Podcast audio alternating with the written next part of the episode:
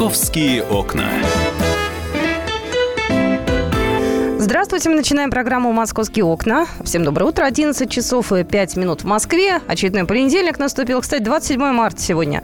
Вот на календаре. Я думаю, что москвичи сегодня утром, посмотрев в окно, немножечко, наверное, расстроились. А может, даже и очень расстроились. Со вчерашнего дня у нас в Москве испортилась погода, идет снег. Ну и, к сожалению, погода пока в ближайшие дни, как я понимаю, не наладится.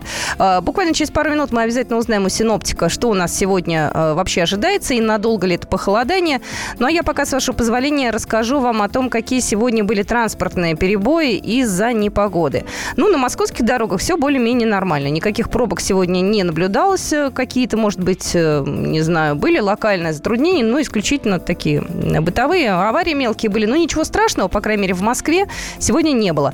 Однако была информация о том, что ряд поездов задерживались на Горьковском и Павелецком направлениях Московской железной дороги из-за непогоды. Об этом Центральная ППК обязательно сообщила всем.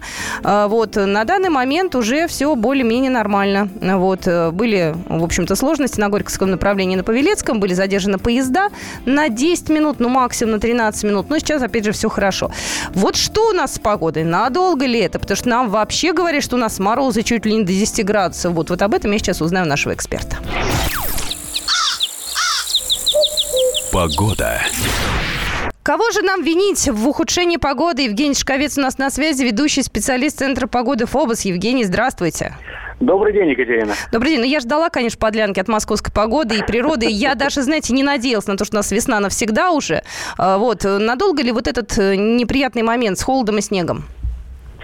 Ну, действительно, вот после такого марта 2017-го, который нам запомнился как одним из самых теплых стартов весны за последние несколько десятков лет, вот, и, по сути, когда мы из февраля попали сразу в апрель, а температура на 5-6 градусов превышала норму, и, кстати говоря, в марте и столбики термометров пересекали отметку в плюс 10 градусов трижды, а такое происходит не чаще, чем один раз в 10 лет. И поэтому такие уже ожидания настоящей весны, ощущение, что весна победила, но, конечно, то, что произошло прошедшей ночью, в общем-то, вернуло нас в реальность, потому как действительно финал марта будет зимним. Только в Москве за 6 часов выпало 9 миллиметров осадков. Это для марта месяца феноменальное событие, поскольку, ну, составляет практически 27% месячной нормы. Ну и снежный покров сформировался высотой 8 сантиметров.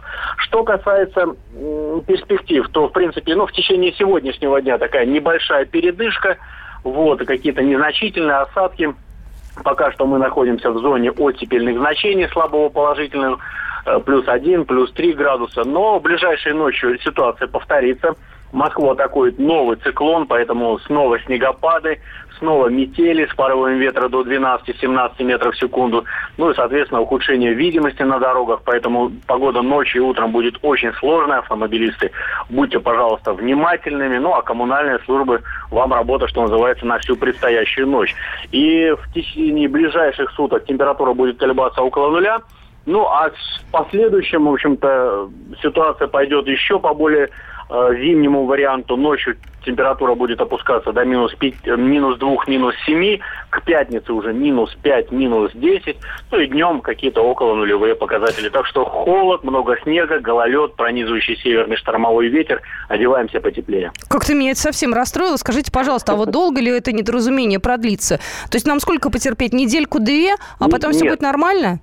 Да, нам только нужно потерпеть буквально неделю, поскольку вот начало апреля, ну где-то со 2-го, с 3-го числа ветры развернутся сначала на западные, потом юго-западные, южные румбы, и к нам просто попрет вот это атлантическое, потом средиземноморское, черноморское тепло, поэтому температура начнет стремительно повышаться, ночью уйдет в устойчивый плюс, это 0 плюс 5, ну а днем как минимум плюс 8, плюс 13, и при этом станет и больше солнца, меньше облаков, и именно в тот момент, как раз вот к Благовещению, я думаю, что можно уже и серьезно задуматься о смене зимних шин на летние. Спасибо большое, но я думаю, что пока еще москвичи не меняли резину, мне кажется, это это было преждевременно, это было правильно, потому что если нам грозят морозы, а морозы нам грозят, и если они будут ночными, то утром, выезжая на работу, можно, в общем-то, попасть в неприятную ситуацию. Евгений Тишковец был у нас на связи, ведущий специалист Центра погоды ФОБОС. Ну, а сейчас в Москве, кстати, погода более-менее нормальная. Да, мокро, да, может быть, не так тепло, как хотелось бы, но светит солнце и +3. Московские окна. То, что касается коммунальных служб, то сегодня коммунальщики провели сплошную противогололедную обработку улично-дорожной сети, тротуаров, дворовых территорий. Об этом сообщили представители ГБУ «Автомобильной дороги». То, что касается затоплений, пока на данный момент ничего страшного не происходит. Сегодня был только один звонок о подтоплении. Вот на дежурстве находится 1200 человек, бригад много, 391. И, в общем-то, все готовы к каким-то изменениям. То, что касается московского метро, то тоже сегодня все в повышенной боевой готовности. Но, тем не менее, в метро сегодня все хорошо. Вот. А то, что касается дорожной ситуации, опять же, чуть-чуть, может быть, поплотнее сегодня был на Ленинградке. Но, в общем и целом, движение на данный момент рабочее. Московские окна. Давайте пройдемся по основным московским новостям. Давайте порадуемся за наших московских школьников, в частности, за одного парня, который стал абсолютным победителем финала Всероссийской Олимпиады по астрономии. Зовут его Дмитрий Царев. Он учится в московской школе номер 179. И он стал абсолютным победителем в параллели 9 классов на заключительном этапе Всероссийской Олимпиады по астрономии. Она завершилась 26 марта. Вот. И, в общем-то, москвичи в этом плане выступили очень даже хорошо. У московской команды 18 наград. Это больше, чем в прошлые годы. Поэтому нам есть чем гордиться. Вот у нас, на самом деле, в Москве есть и планетарий, и есть астрономический институт в МГУ. Еще не так давно, может быть, дети не очень интересовались астрономией, однако сейчас это стало для московских школьников таким достаточно привлекательным предметом. Поэтому это здорово, потому что у нас и кружки различные открываются, и различные предметы прошли, вернее, олимпиады прошли, локальные в различных школах по астрономии. И, кстати, сейчас каникулы, и вот чем занять московских школьников, об этом расскажет Оксана Фомина. Я ее жду в студии примерно через час. И мы обязательно поговорим о том, как нашим детям провести эту неделю с пользой. Московские окна.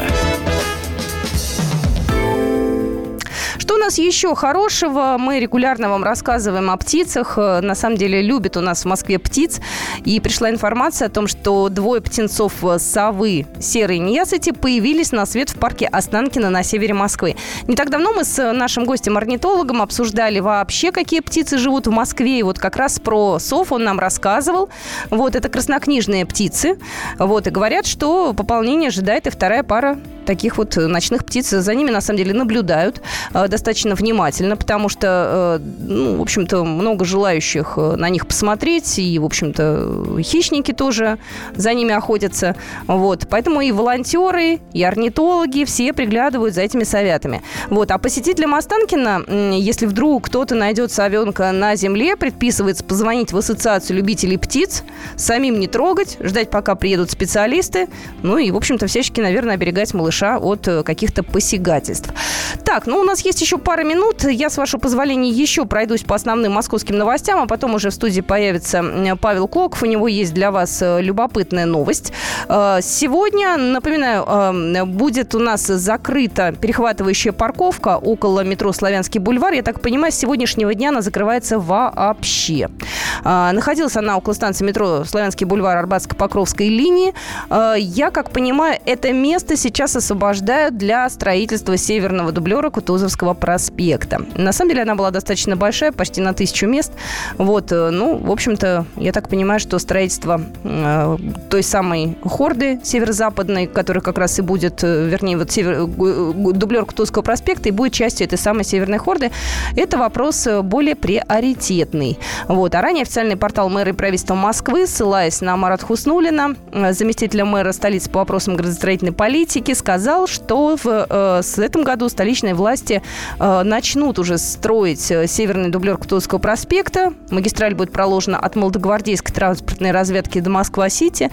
И, в общем-то, достаточно быстрыми темпами, я так понимаю, будет строиться. Вот, потому что к 2019 году уже планируют завершить целиком и полностью строительство. Будут освобождать земельные участки, будут решать вопросы. Ну и я надеюсь, что все-таки дублер будет построен вовремя. «Московские окна».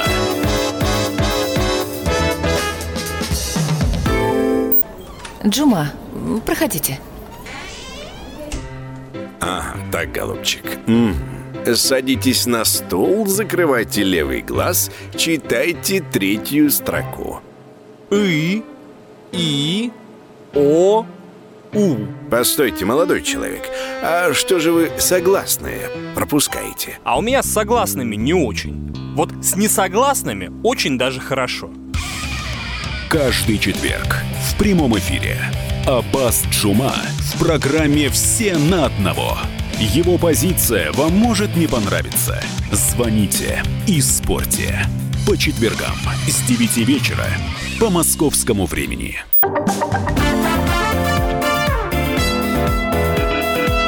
«Московские окна». Продолжаем «Московские окна». Всем здравствуйте очередной раз. Я Екатерина Шевцова, и ко мне присоединился Павел Клоков, корреспондент московского отдела. Паша на самом деле узнал одну интересную штуку. Оказывается, асоциальным элементом, людям, которые ведут не очень правильный образ жизни, хотят поменять газовые плиты на электрические. Паш, привет. Да, привет. И это вот скажи, пожалуйста, как технически может быть и после каких событий такое решение пришло в голову московским властям?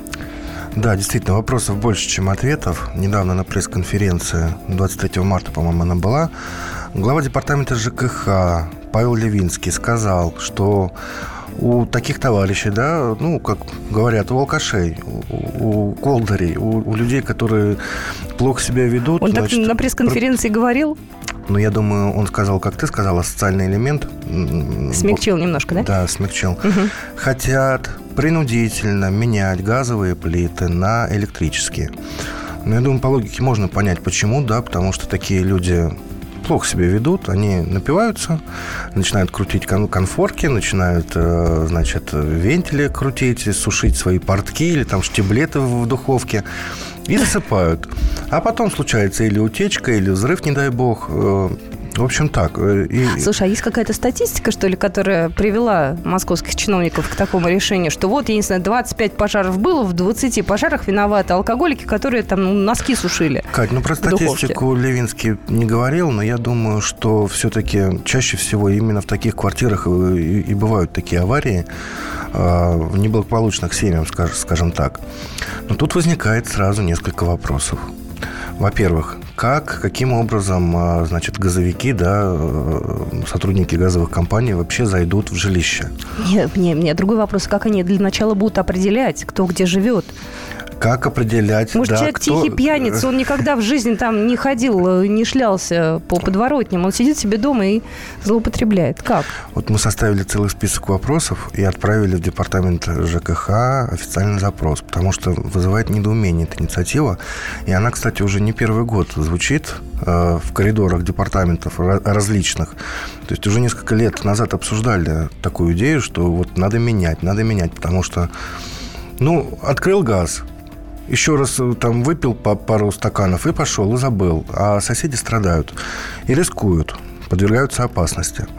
Значит, ну вот с юристом я поговорил недавно. Он говорит, ну вот благие намерения, конечно, у наших властителей, но могут они повлечь печальные последствия, особенно когда речь идет об ограничении граждан в их конституционных правах. Конституционных.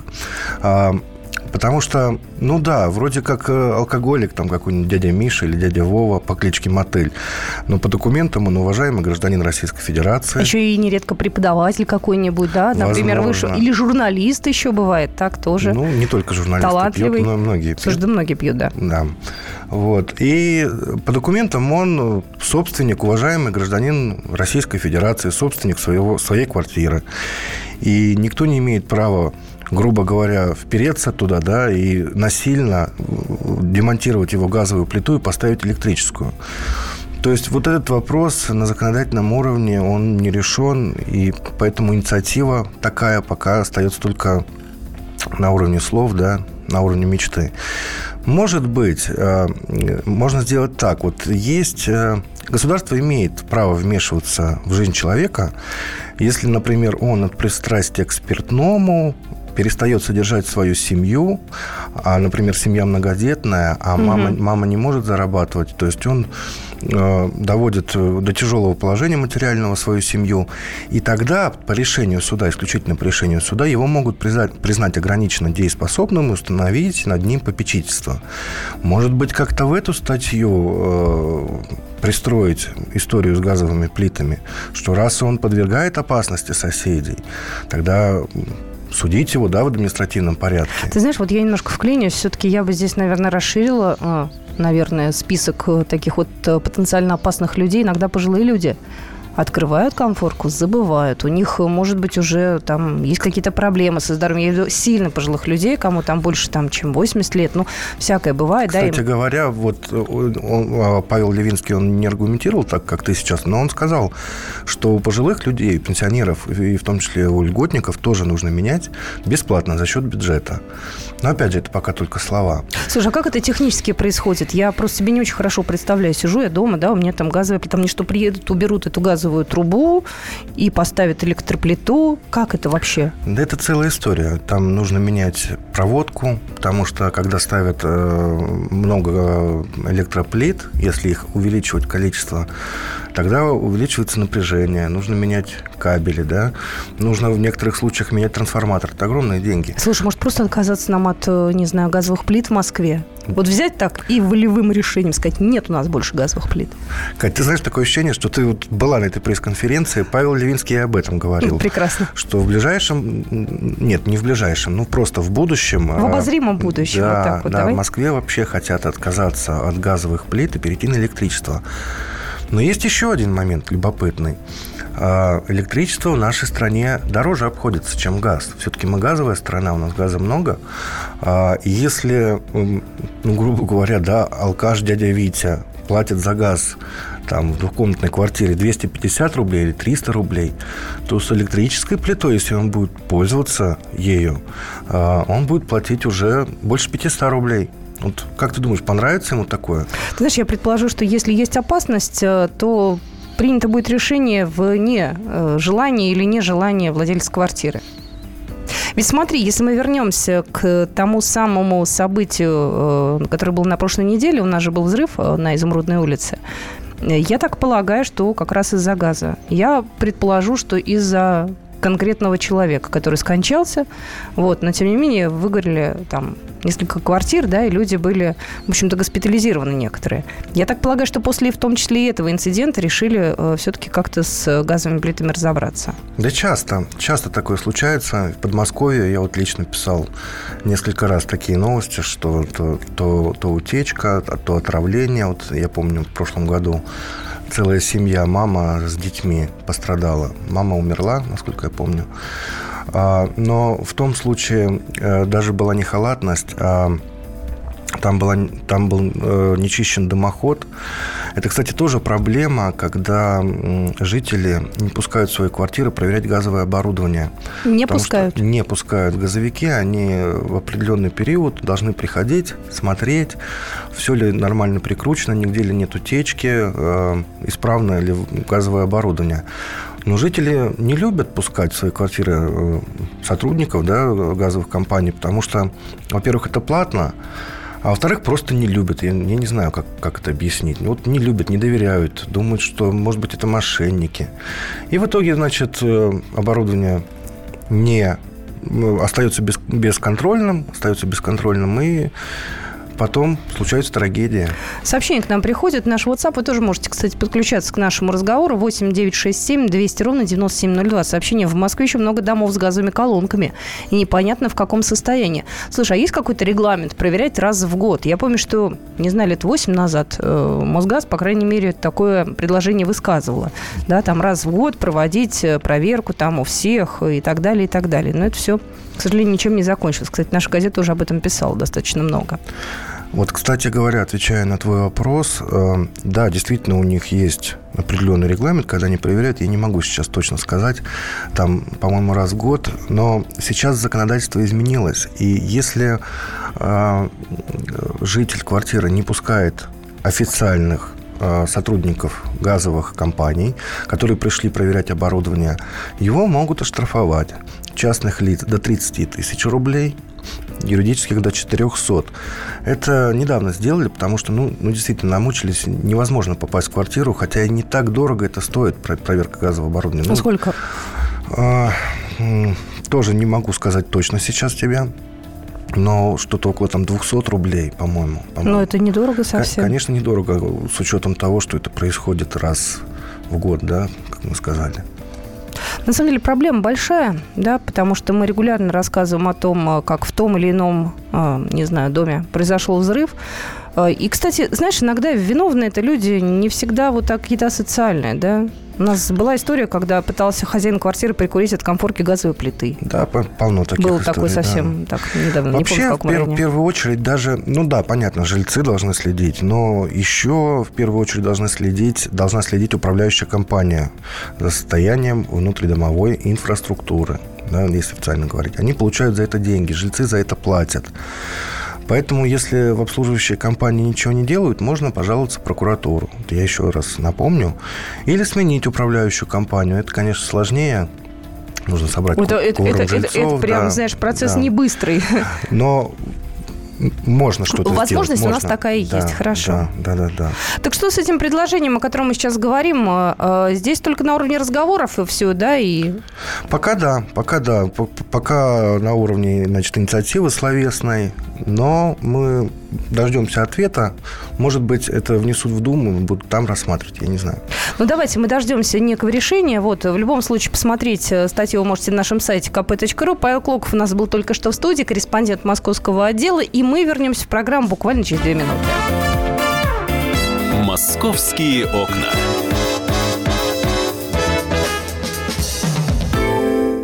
Рецепт приготовления лучшего утреннего шоу от Михаила Антонова. Это очень просто. Берем главные темы из интернета, добавляем щепотку экспертов, затем обжариваем главную тему, желательно с двух сторон. Периодически приправляем все это мнениями слушателей, иронию и сарказм добавляем по вкусу. Наслаждайтесь. Утреннее информационное шоу «Главное вовремя» с Михаилом Антоновым. Каждое утро до 11 часов на радио «Комсомольская правда».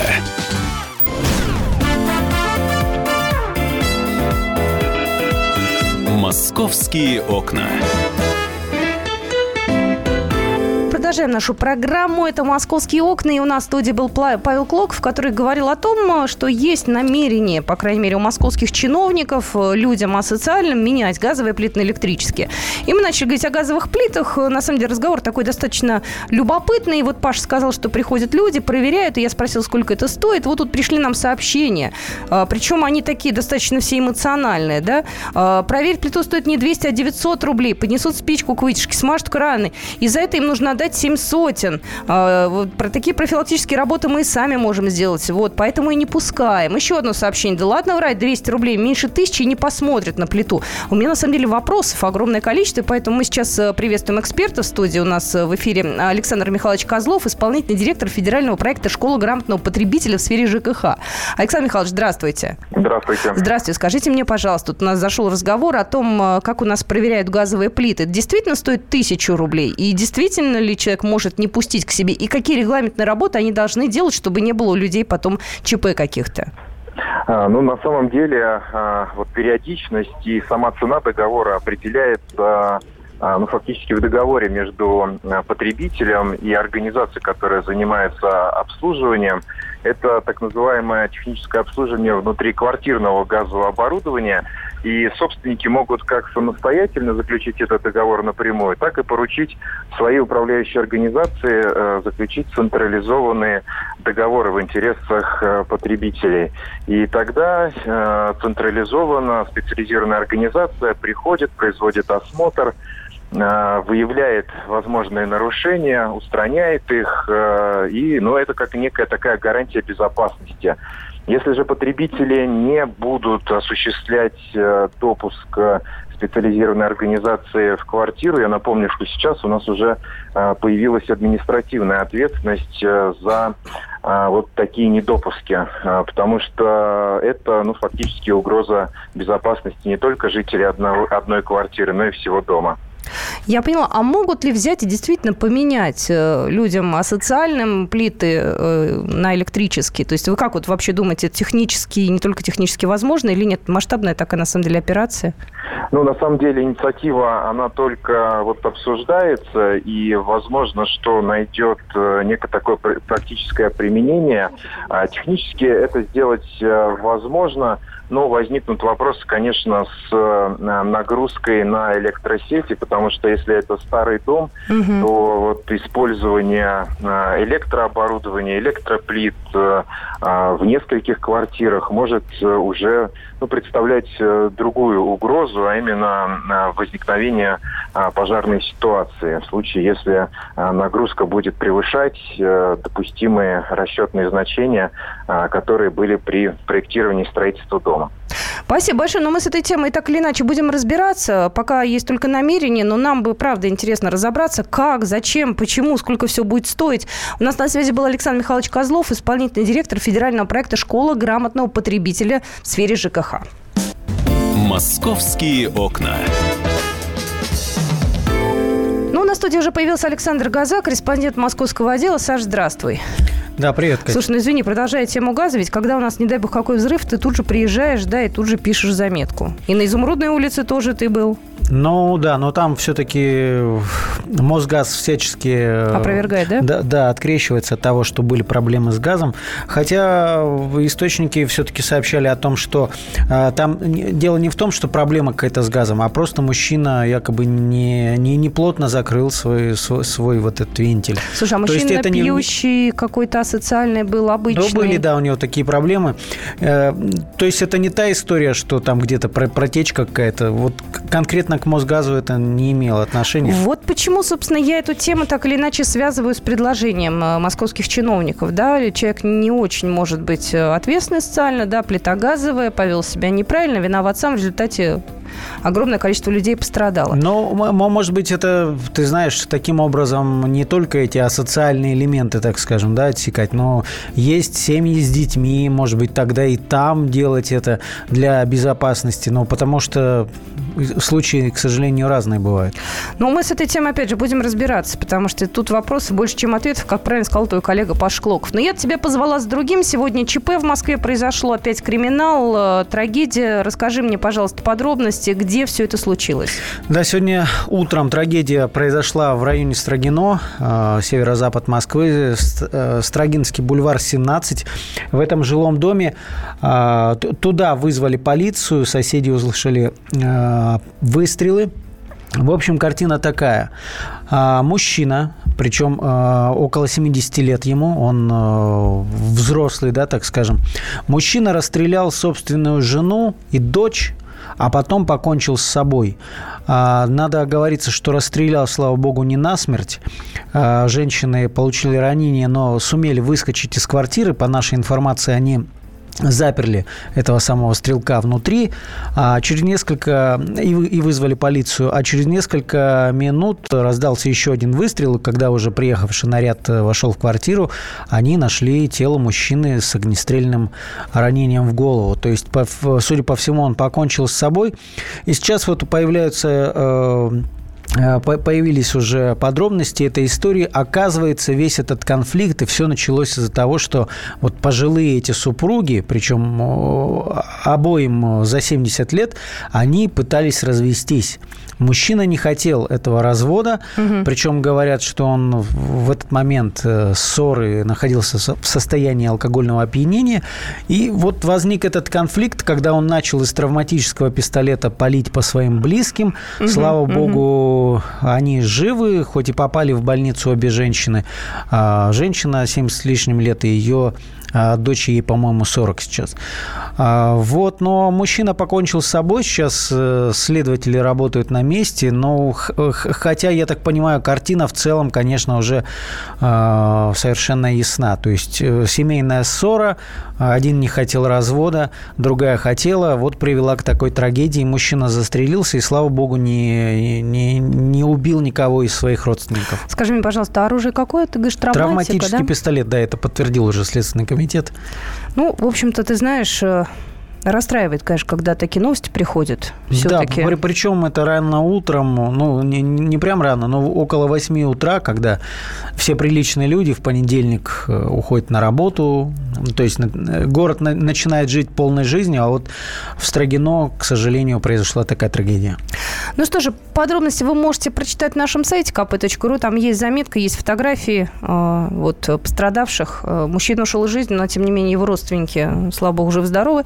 Вот, вы можете обо всем об этом почитать, если есть желание прокомментировать, если вдруг есть какие-то у вас мысли на этот счет. Спасибо большое, Александр Газа, у нас корреспондент московского отдела, зашел вот рассказать эту новость. Я, с вашего позволения, продолжу рассказывать вам другие московские новости, более позитивные, так скажем. Я надеюсь, что никакого криминала уже сегодня в течение, по крайней мере, нашего эфира уже не будет.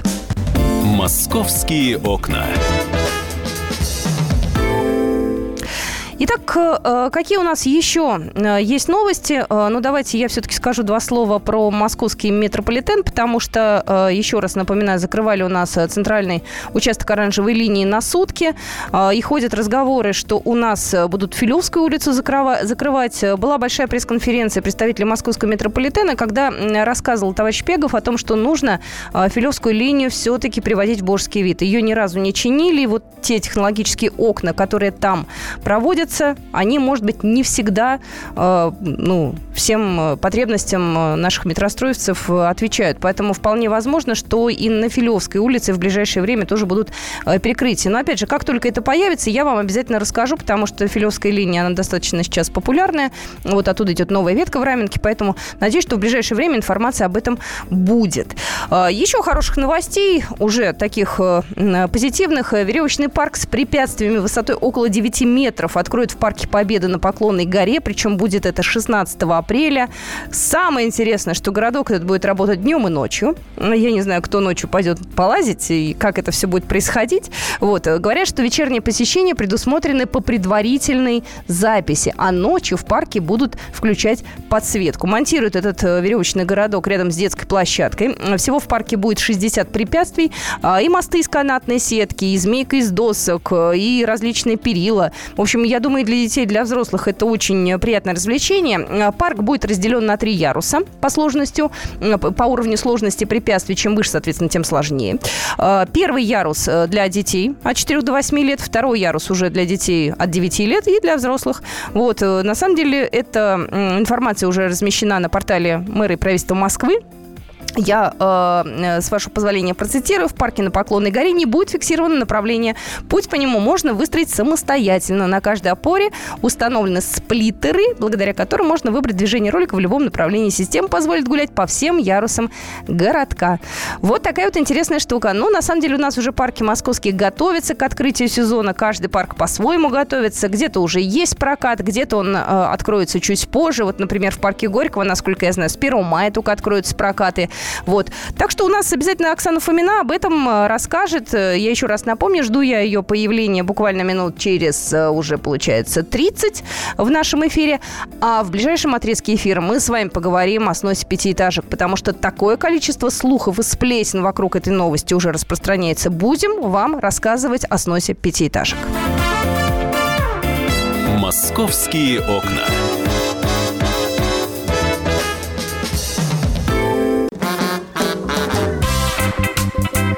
И в России. Мысли нет и денег нет. И за рубежом. Да хоть на Луне. Как же ты не дурачина, братец, если у тебя много сантиков, а ты в тюрьму попал. Деньги правят везде. О них говорили, говорят и будут говорить. По будням с 13 часов 5 минут по московскому времени в программе «Личные деньги» на радио «Комсомольская правда».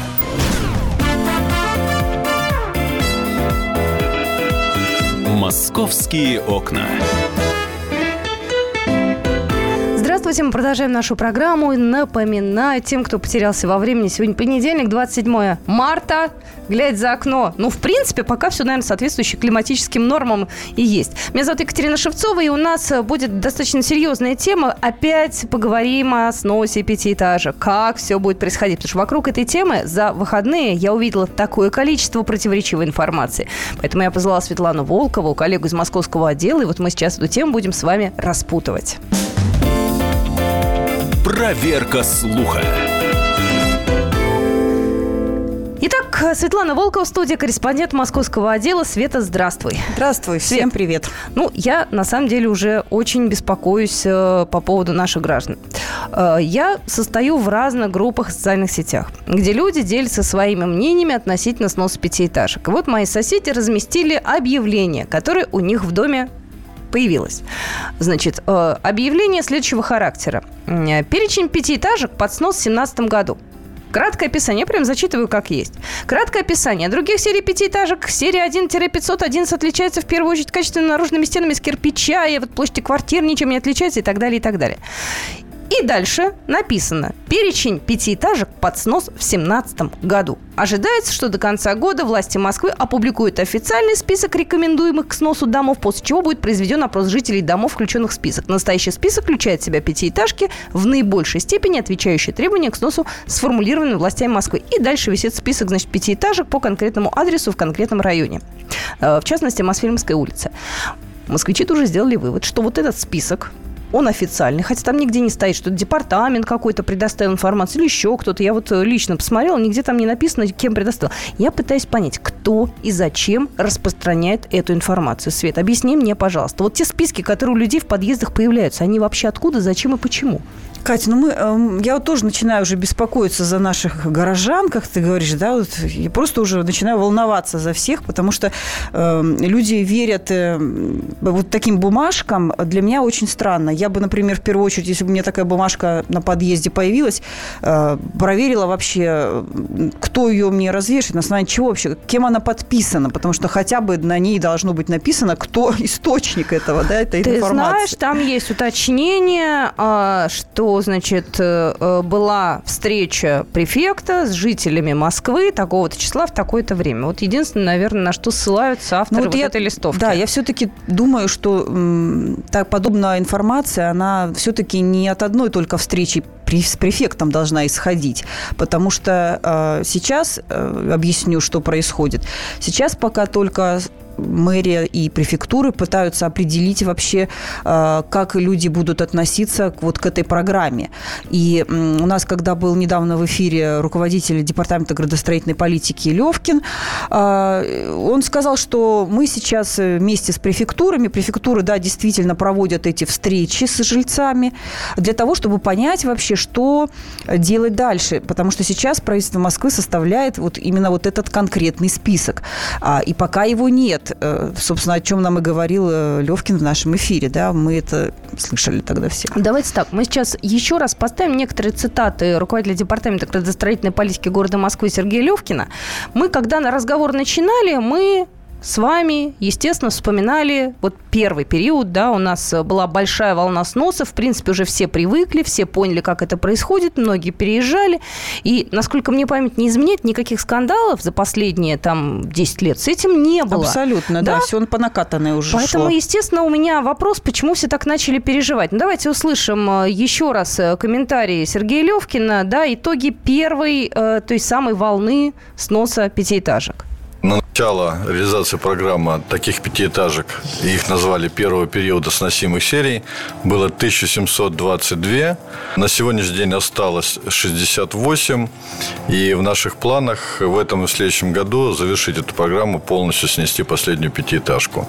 Конечно, первый итог, который можно уже подвести, это более 160 тысяч семей получили новое, благоустроенное, комфортное жилье в районах проживания.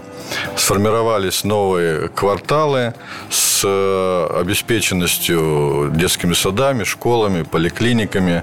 Появилась новая уличная дорожная сеть. И, конечно, обновилась вся инженерная инфраструктура, что сегодня дает возможность гарантированно надежного обеспечения этих квартир, жилых домов теплом, водой и канализацией. Еще хотел бы остановиться на одном аспекте. Город в лице разных структур, в том числе и сетевых компаний, и департаментов, комитетов, которые участвовали и участвуют в этой программе, завершает ее, приобрел колоссальный опыт. Вопросов, проблем, возникающих в периоде реализации программы, было очень много, и мы это только опыт накопили, и, конечно, сейчас его осмыслили. Начиная новую программу, которая уже озвучена, мы хотим все это учесть и минимизировать риски, ошибки, издержки и проблемы для жителей. Вот только что мы услышали небольшой комментарий Сергея Левкина, руководителя департамента градостроительной политики города Москвы. Скажи, пожалуйста, Свет, а кто отвечает у нас вообще за всю эту программу снос пятиэтажек? Департамент градостроительной политики, Мосгордума вообще какой-то здесь играет какую-то роль или нет? То есть я хотя бы пытаюсь понять, кто за что отвечает. Сейчас я объясню. В городе создан специальный штаб вот именно под эту программу. Его возглавил мэр Сергей Собянин. И вся информация, которую сейчас мы получаем, официальная, она только после того, как лично там Сергей Семенович Собянин посмотрел, подписал эти документы. И после этого мы получаем то, что известно, да, сейчас на данный момент. В этот штаб вошли 10 крупных московских чиновников. Это в основном заместители Собянина, основные ключевые. Это департамент, вот именно стройкомплекс, департаменты стройкомплекса. Соответственно, там заместитель мэра по строительству Хуснуллин, заместитель мэра по жилищно-коммунальному хозяйству Бирюков, заместитель мэра по экономике Сергунина Наталья Алексеевна и начальники ключевых департаментов. То есть фактически сейчас 10 человек, вот наших известных московских чиновников, которые вот за это отвечают. Туда не входят депутаты Мосгордумы, туда не входят ни префекты, ни главы управ. То есть говорить о том, что сейчас, вот, допустим, появляется какая-то информация от Мосгордумы, ну, это тоже такой, знаете, момент обсуждения. Мосгордума может это обсуждать, так же, как и префектуры могут это обсуждать. Но окончательное решение будет за правительство Москвы. Пока все только на уровне дискуссий. Вот это все проходит, и появляющиеся в сети, там, в блогах списки, даже карты я видела. Ну, дорогие товарищи, давайте не будем раньше времени там бежать впереди паровоза. Все-таки все это еще вилами на воде. Все это сейчас решается, и конкретные адреса будут, я думаю, все-таки только после того, как пройдет голосование по конкретным адресам. А голосовать будут жильцы, то есть мы с вами. Я хочу спросить наших слушателей номер телефона эфирного 8 800 200 ровно 9702. Те, кто живет в пятиэтажке, либо кто жил и переехал из пятиэтажки. Вот те, кто живет, естественно, спрашиваю, готовы ли вы переехать? Хотите ли вы, чтобы вас сносили? Мне хотя бы просто здесь в эфире понять вообще настроение наших москвичей. У всех разные районы, у всех разные квартиры, это все понятно. Но вы как к этому относитесь? Есть ли у вас какая-то паника среди соседей? Потому что соседи уже начинают объединяться. Я вот видела вчера встречи назначали. Это хорошо. Да, люди должны знать, кто у них в доме живет, какое настроение. В принципе, такая активная гражданская позиция, которая только похвальна. Конечно, да. Вот, но я хочу понять. Вот позвоните к нам в эфир и скажите, вы хотите переезжать или нет? Номер эфирного телефона 8 800 200 ровно 9702. Вы понимаете, что будет? Вы интересуетесь ли этой темой? Откуда вы берете эту информацию про снос? Вы делитесь с соседями на уровне «одна бабка сказала» вот по, так скажем, друг другу вот так вот между собой делитесь? Или вы идете в префектуру? То есть нам бы вообще понять, как люди ясность какую-то для себя определяют. Номер эфирного телефона 8 800 200 ровно 9702. Ты же сама живешь в пятиэтажке, да, Свет? Я жила в пятиэтажке, сейчас уже нет. Но я пожила во всех пятиэтажках, которые... Тебя переселили? Ну, у нас была коммунальная квартира, ага. И, собственно говоря, да. Но я пожила во всех пятиэтажках, которые сейчас уже снесли, и которые сейчас собираются сносить. То есть я имею представление вообще и о том, и о другом. И о первой программе, и о второй. В общем, могу рассказать, что было там в тех пятиэтажках, которые сносились при прежних руководителях города. Это действительно был ад, просто и правильно, что их снесли. И могу рассказать, что сейчас, в тех пятиэтажках, которые сейчас попадают под эту программу. Вот это ты мне сделаешь. Буквально через 2 минуты мы продолжим «Московские окна». У нас будет еще одна цитата московского чиновника. Так что далеко не уходите. «Московские окна».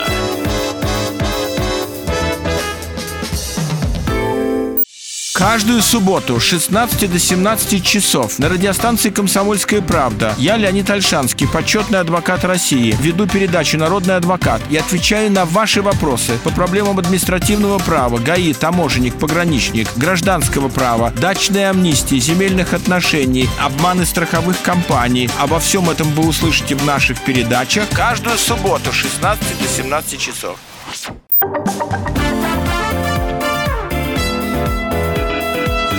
«Московские окна».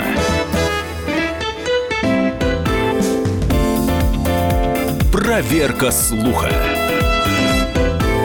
Чем больше разговоров о сносе пятиэтажек, тем больше слухов распространяется. Я специально сегодня позвала еще раз в студию Светлану Волкову, корреспондента московского отдела, для того, чтобы понять, где правда, а где вымысел. Потому что за эти выходные я увидела такое количество различных непонятных совершенно домыслов вокруг сноса пятиэтажек, что мне показалось, что нам необходимо еще одну встречу организовать. Свет, основные, значит, на данный момент, ну, это даже не слухи, наверное, моменты. То есть почему-то все считают, что их переселят куда-то очень сильно далеко.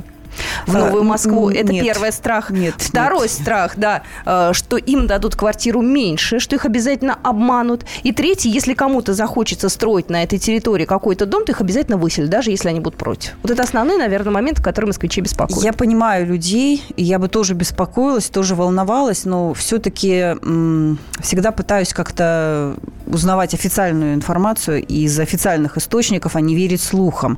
Хотя слухи, конечно, тоже бывают... не всегда такие, да, необоснованные, на чем-то все-таки они держатся, эти слухи. Но вот сейчас пока то, что известно на вот март, да, то, что переселять будут Новую Москву, этого не произойдет, потому что уже несколько раз чиновники разных высоких уровней, в том числе и мэр Собянин, говорили, что Новая Москва вообще не рассматривается как площадка для переселенцев из сносимых пятиэтажек. Все, что будет происходить для переселения, будет происходить в границах от так называемой старой Москвы, существующей застройки. И для этого сейчас город ищет, власти ищут площадки стартовые, на которых будут ставить новостройки. Ты знаешь, я примерно поняла технологию, да, то есть будут искать так или иначе инвестора, да, который будет заинтересован в том, чтобы вложить свои деньги, в том числе, да, найти место, то есть вот это... Конечно, да, но сначала все это будет старт программы на бюджетные деньги. Сначала пока будет отрабатываться вот эта схема, понятно, что теперь это будет, это новая программа, и какие-то свои нюансы тоже в ней есть, и все надо будет поправить из опыта прошлых лет, взять и немножко поправить под уже современную жизнь. Сначала город сам будет обеспечивать все это, и сносить, и переселять, и строить, и все остальное. Потом уже, я так думаю, что лет через 5 начнут подключаться инвесторы уже, ну так, достаточно активно. Сейчас, может быть, 1, 2, 3 инвестора, может быть, будет, который попадает под те условия, которые сейчас там городские власти выставят, да, что дома должны быть определенного уровня там качества, определенный набор квартир, там 2-3-комнатные, 1-комнатные. В них должен быть уже ремонт. То есть люди должны просто переехать, перенести мебель и жить. Вот, ну, условия такие. И то, что эти дома не будут меньше, квартиры не будут меньше, но это понятно, потому что сейчас уже просто не строятся такие, которые в пятиэтажках, да, метражи маленькие, кухоньки, вот эти смежные комнаты и санузлы совмещенные, но сейчас просто качество жилья совершенно другое. Давайте услышим звонок. 8-800-200-97-02. Нина Алексеевна, здравствуйте. Добрый день. Здравствуйте. Скажите, пожалуйста, вот сейчас, вот, ну, я живу в пятиэтажке, конечно, поэтому меня эта программа интересует. Но вы сейчас только что сказали, что вы уже знаете эту программу, вы уже прошли этот путь, то есть там немножечко надо подправить. А почему так все это затягивается? Совершенно непонятно. И сейчас стоит вопрос, хотят жители, не хотят. Конечно, хотят. Это даже не обсуждается, потому что, простите, мы живем, я не знаю, в 20 веке, в начале этого. У нас все рушится, у нас нет ни мусоропровода, нет ни этих, как называется-то, лифта, у нас практически ничего нет. Мы живем в пятиметровых кухнях. Ну, как вы думаете, почему такой вопрос стоит? Хотят ли переезжать жители? Извините, а в каком районе вы живете? Какая у вас улица? Северный округ. Я вам скажу, что просто в разных округах разные обстоятельства, да? Я рада, что у вас все люди за. Это, на самом деле, здорово. Вам будет проще, наверное. Но конечно, если люди... Спасибо большое, Нина Алексеевна. Если люди против, вот тут уже сложнее. А в центре... А у нас против есть люди. Ситуация те, кто немножко против, другая, да. Вот Нина Алексеевна, конечно, раз такое мнение, я думаю, что и соседи у нее тоже такого же мнения, что действительно хочется переехать. И я жила в таком доме, в такой пятиэтажке.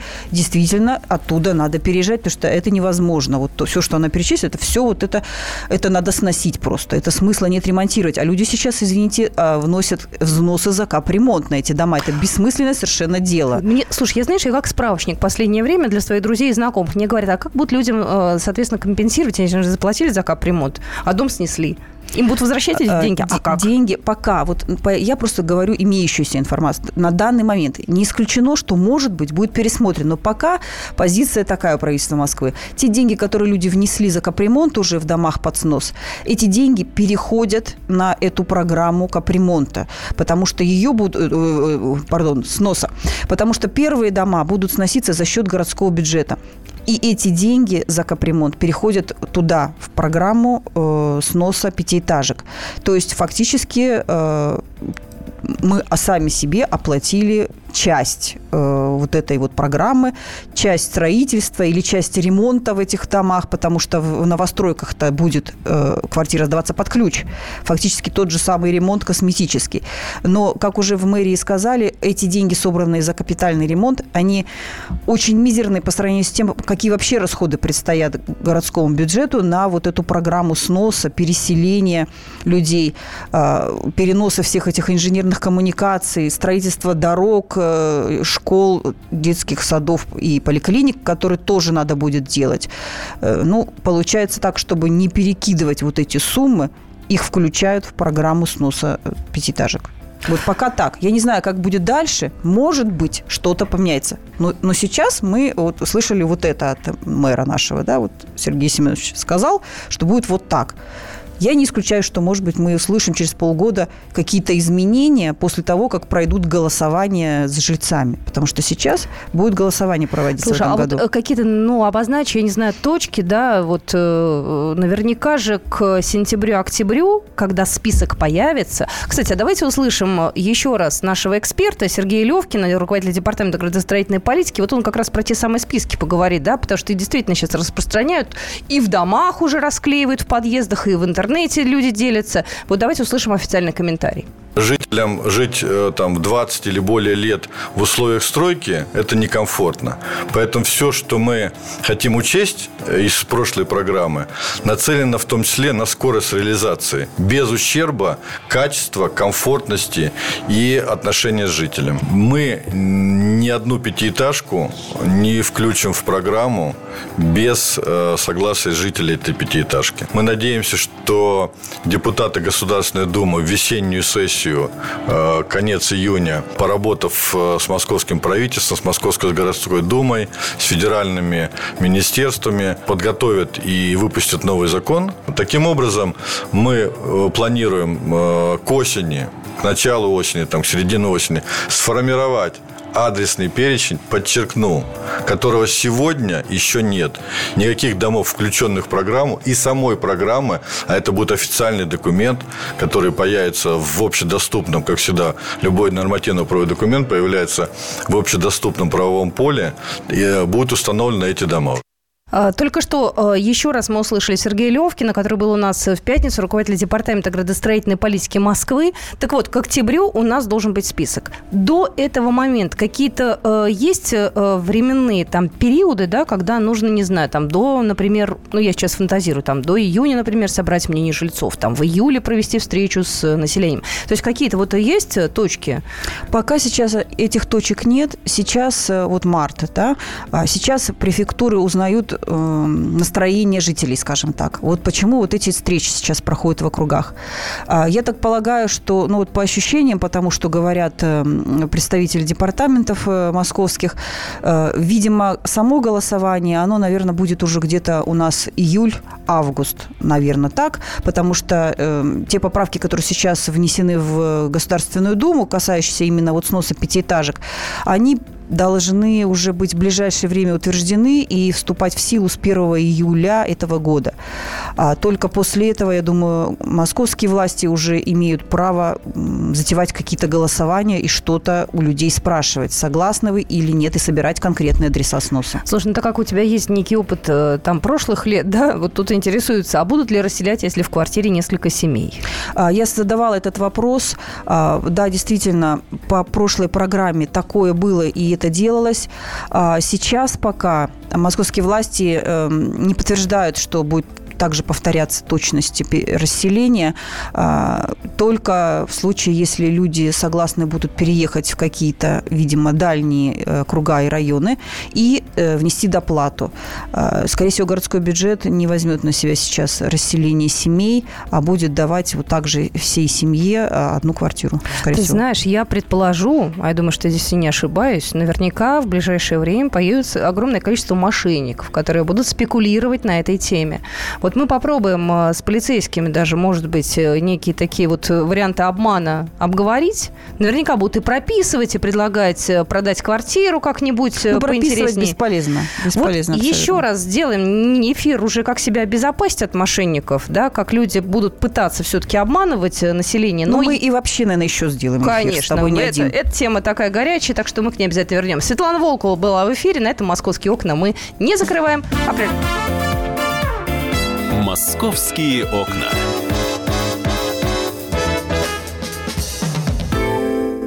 Все проблемы ему по колено. И по пояс любые критики. По плечу разговоры с теми, кто по локоть увяз в политике. Остросюжетное политическое шоу Александра Гришина «Руки по локоть». Слушайте каждый вторник с 16 часов по московскому времени.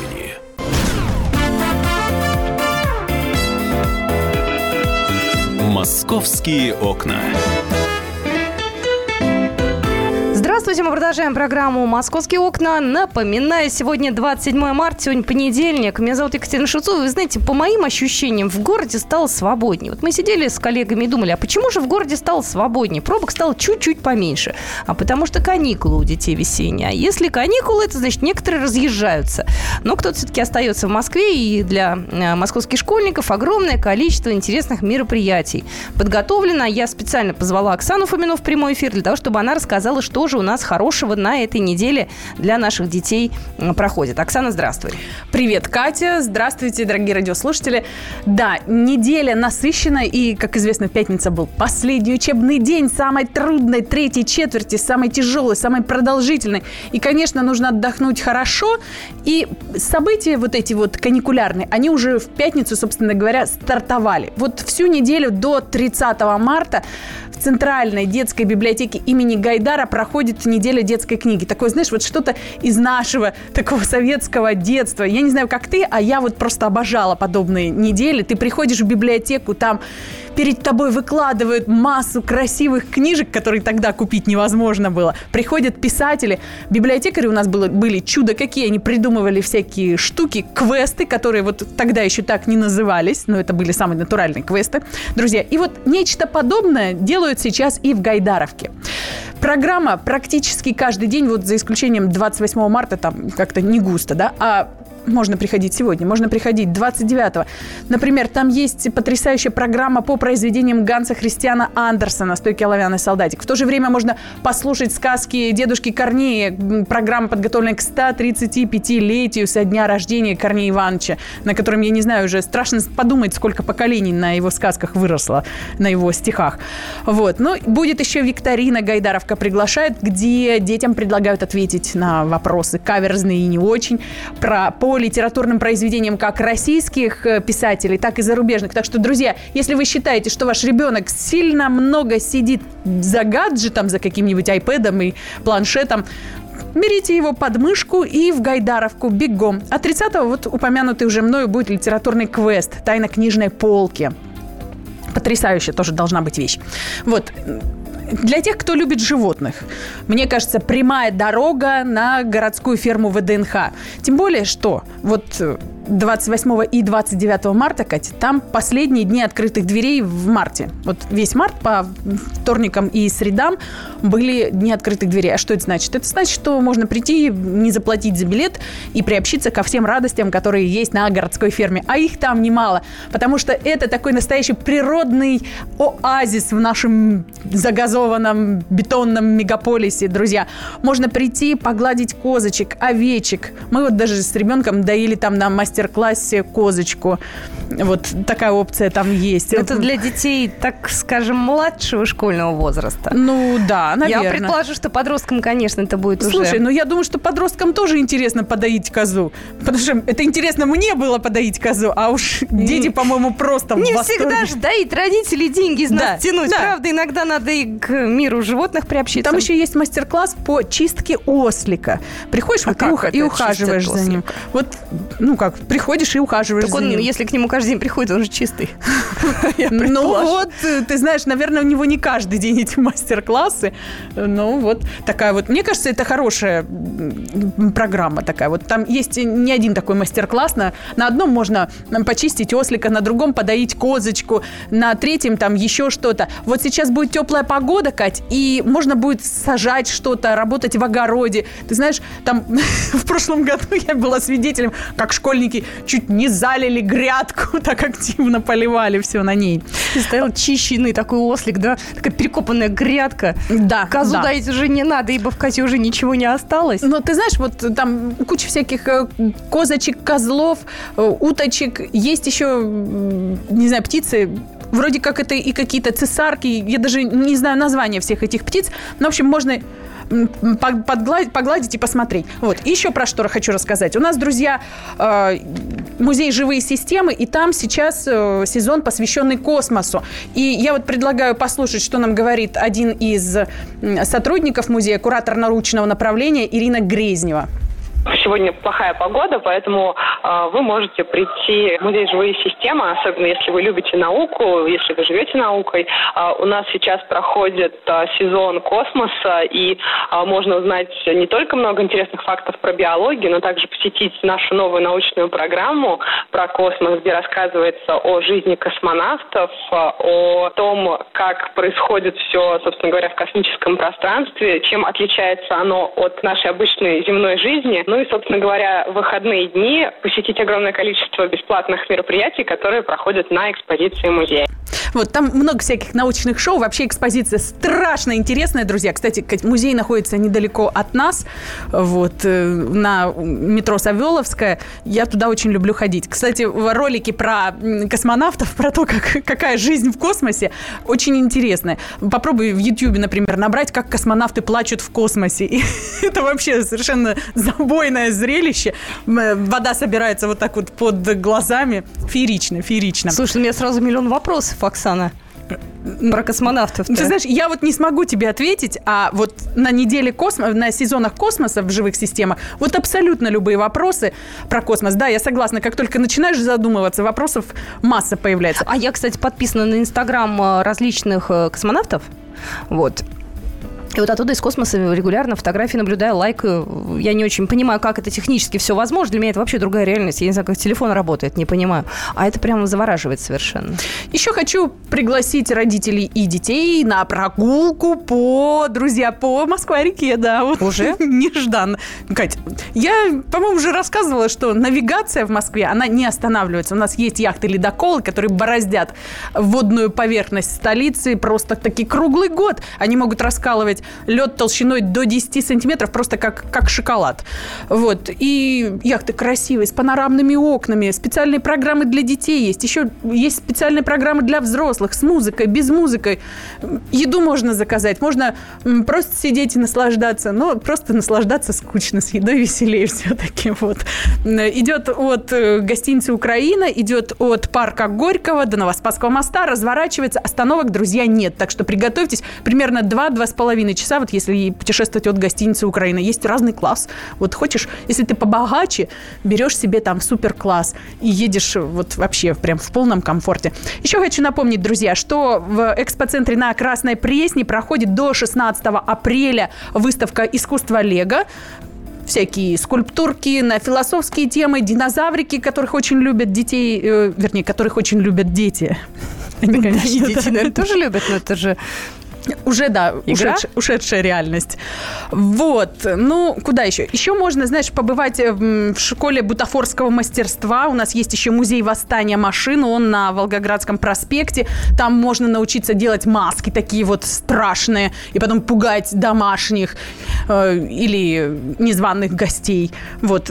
Цены и расписание, друзья, можно найти у нас на сайте kp.ru в разделе «Афиша». И там же можно узнать о театральных фестивалях для детей, о театральных спектаклях уже вне фестивалей, узнать все цены, расписание, все-все-все. Но ты обязательно придешь к нам в пятницу, и мы с тобой поговорим о том, что в выходные можно будет сделать. Туда уже родителей можно как-то вот...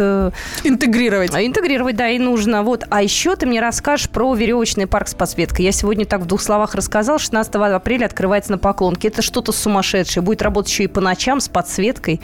Ну, не знаю, мне кажется, ночью в панда-парке страшно, Катя. Это вообще такое вот... Слушай, хотя, с другой стороны, землю не видно, не видишь, где ты там барахтаешься. В любом случае, спасибо тебе большое. Оксана Фомина у нас была в студии. На этом мы «Московские окна» сегодня закрываем. «Московские окна».